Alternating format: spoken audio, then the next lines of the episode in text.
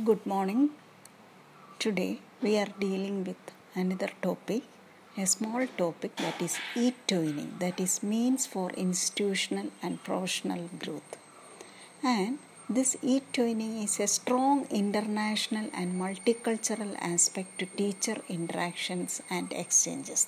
That is, it is defined as the community for schools in Europe and it is first started in 2005 and this e-twinning platform today has more than 180,000 registered members. And it promotes school collaboration through the uh, use of ICT and here teachers can find schools from other countries to participate in school collaboration projects using information and communication technologies and this training network is a blended network. That is its activities are both online and face to face in a real physical setting. And in this e-training platform the e-trainers can participate and communicate online through the e-training platform but also they have opportunity to communicate uh, offline through the many local, national, and international professional development workshops, seminars, and conferences. And when we go through the networks created through this e-training platform, we can see that first one networks created through social networking tools. That is, one first one is contact network. That is here the nodes are teachers. They are also known as e-trainers and there is a connection between these two these two teachers. That is the connection is, is known as edge. And the notes and the connection between these teachers if at least one teacher has been requested to be in the contact list of the other we can say that it is a contact network അതായത് ഒരു രണ്ട് ടീച്ചർമാർ തമ്മിൽ എന്തെങ്കിലും ഒരു message pass ചെയ്യുക അവർക്ക് ആവശ്യമുള്ള ആ ഒരു ഇത് ചെയ്താൽ അതിനെ നമുക്ക് കോണ്ടാക്റ്റ് നെറ്റ്വർക്ക് എന്ന് വിളിക്കാം then the second one is my journal network Here the notes are teachers and there is an edge between two teachers. And if one teacher has posted or commented on the wall of the other. ഇവിടെ എന്താണ് വേണ്ടിയത് my journal network എന്ന് പറയുമ്പോൾ ഒരു ടീച്ചറും മറ്റൊരു ടീച്ചറിന്റെ പ്ലാറ്റ്ഫോമിലാണ് ഒന്നുകിൽ എന്തെങ്കിലും പോസ്റ്റ് ചെയ്യുന്നു അല്ലെങ്കിൽ അവർ പോസ്റ്റ് ചെയ്യുന്നതിന് എന്തെങ്കിലും ഒരു കമന്റ് ഇടുന്നു അതിനെയാണ് മൈ ജേണൽ നെറ്റ്വർക്ക് എന്ന് പറയുന്നത്.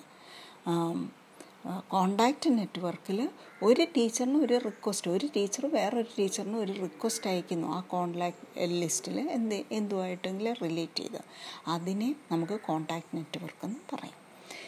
Then the next one is networks created through professional collaboration and here also there are two types of networks that is project network and project diary network first one is project network here the notes are teachers and there is an edge between two teachers and if they collaborate in at least one project അതായത് ഒരു പ്രോജക്റ്റിൽ രണ്ട് teachers തമ്മിൽ അവർ collaborate ചെയ്ത് കോപ്പറേറ്റീവായിട്ട് അത് ചെയ്യുന്നു. അതിനെ നമുക്ക് പ്രോജക്റ്റ് നെറ്റ്വർക്ക് എന്ന് പറയാം.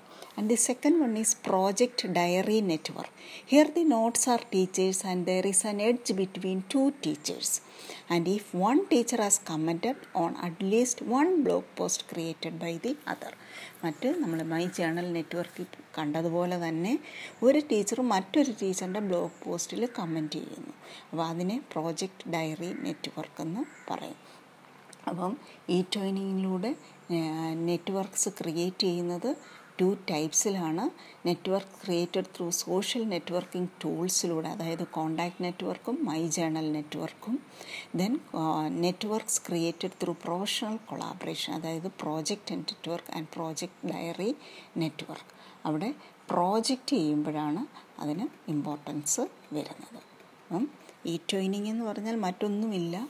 ഇവിടെ ഇരുന്നു കൊണ്ട് നമുക്ക് എന്ത് ചെയ്യാം? ഏത് കൺട്രീസിൽ വേണമെങ്കിലും ഉള്ള ടീച്ചേഴ്സുമായിട്ടോ അല്ലെങ്കിൽ സ്റ്റുഡൻസുമായിട്ടോ ഒക്കെ നമുക്ക് ഇൻട്രാക്ട് ചെയ്ത് കൊളാബറേറ്റീവായിട്ട് അവരുടെ കൾച്ചറും ഒക്കെ നമുക്ക് മനസ്സിലാക്കി കമ്മ്യൂണിക്കേഷൻ സ്കിൽസും അവരുമായിട്ട് കമ്മ്യൂണിക്കേറ്റ് ചെയ്യാൻ നമുക്ക് പറ്റുന്നു. അങ്ങനെ നമ്മുടെ കമ്മ്യൂണിക്കേഷൻ സ്കിൽസും ഇന്റർ കൾച്ചറൽ സ്റ്റാറ്റസൊക്കെ നമുക്ക് ഡെവലപ്പ് ചെയ്യാൻ പറ്റുന്നു. ഇനി ഇതിന്റെ സ്കോപ്പ് എന്തൊക്കെയാണെന്ന് നോക്കാം.